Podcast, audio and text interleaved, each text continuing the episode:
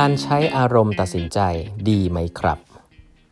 สวัสดีครับ ท่านผู้ฟังทุกท่านยินดีต้อนรับเข้าสู่ 8บรรทัดครึ่งพอดแคสต์สาระดีๆสำหรับคนทำงานที่ไม่ค่อยมีเวลาเช่นคุณนะครับ อยู่กับผม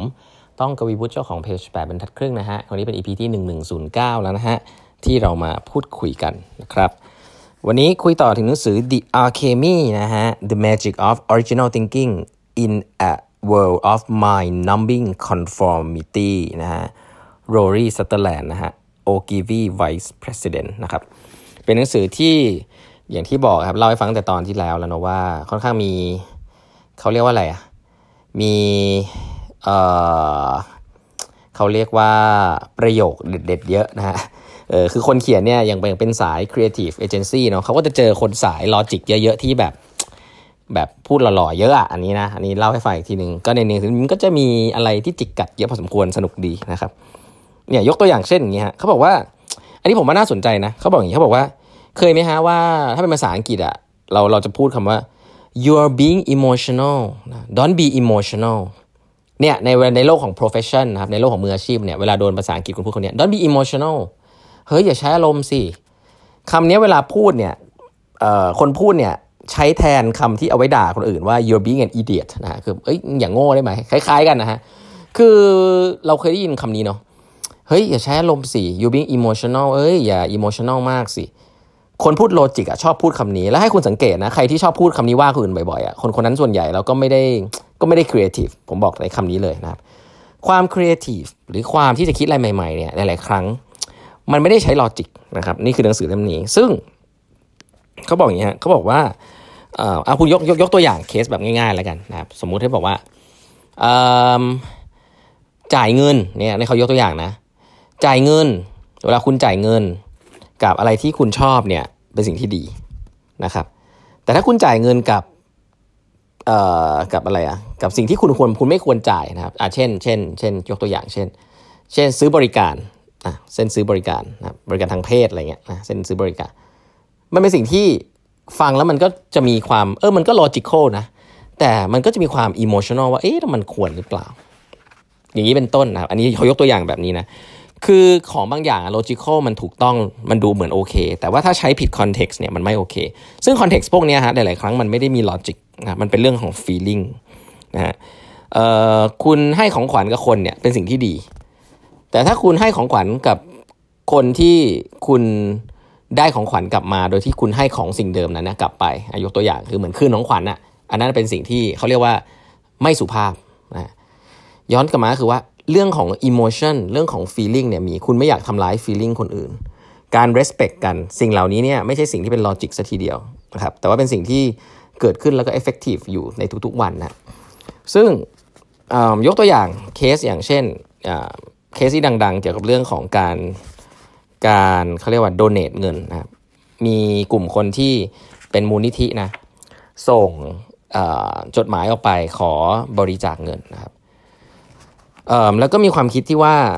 ส่งจดหมายออกไป ขอบริจาคเงิน แล้วก็แนบซองไปด้วยซองให้คนสนใส่เงินเข้ามาแล้วส่งกลับมา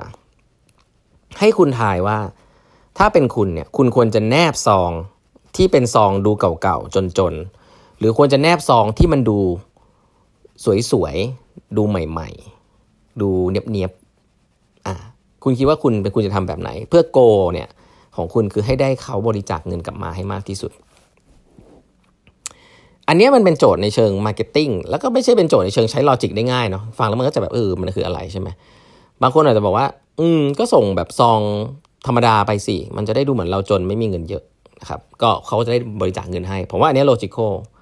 เพราะถ้าคุณส่งซองดีไปมันเหมือนคุณมีเงินถูกปะเขาก็บอกเฮ้ยทำไมมีตังค์ส่งซองดีๆมาให้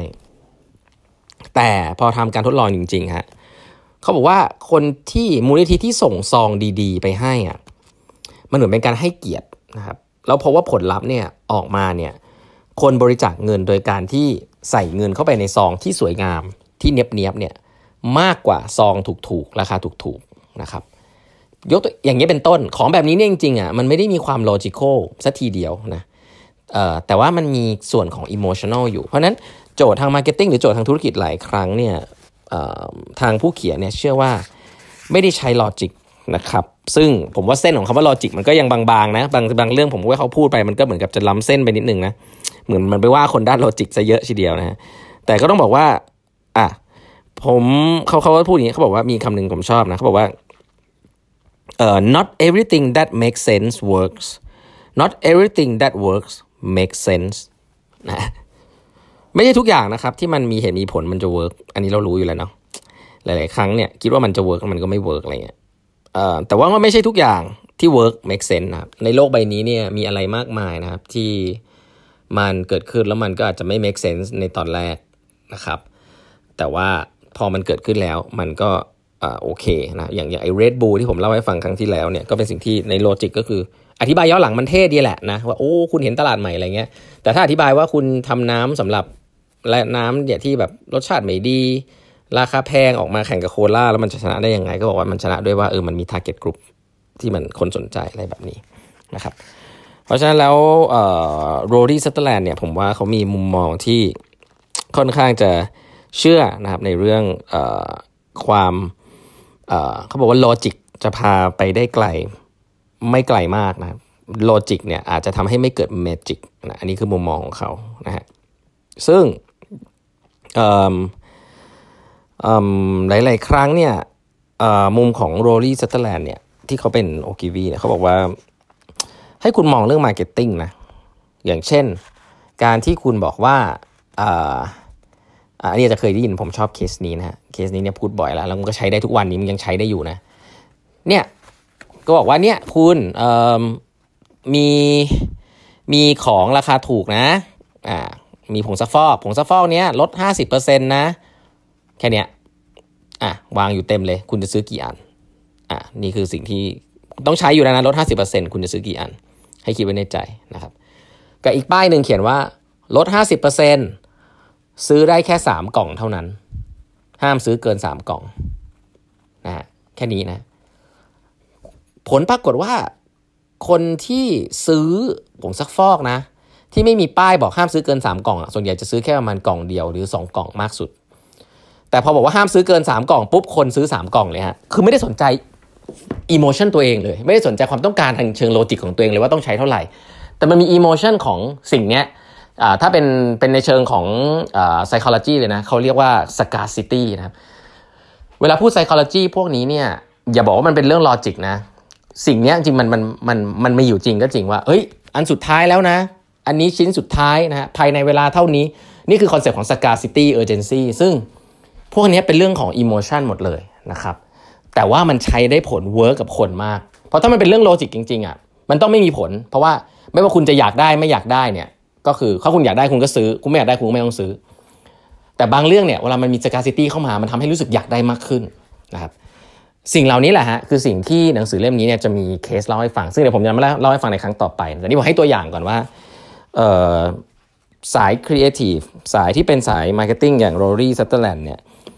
ชัดเจนนะฮะว่าเขาบอกว่า logic เนี่ยมันไม่ได้พาคุณไปในที่ที่ที่ที่ห่างไกลจากโลกปัจจุบันแล้วกันอะใช้คำนี้แล้วกันนะครับ เดี๋ยวมาเล่าให้ฟังกันต่อแล้วกันเนาะวันนี้เวลาหมดแล้วนะฮะฝากกด subscribe แปมพัดครึ่ง podcast ด้วยนะครับ แล้วพบกันใหม่พรุ่งนี้นะฮะ สวัสดีครับ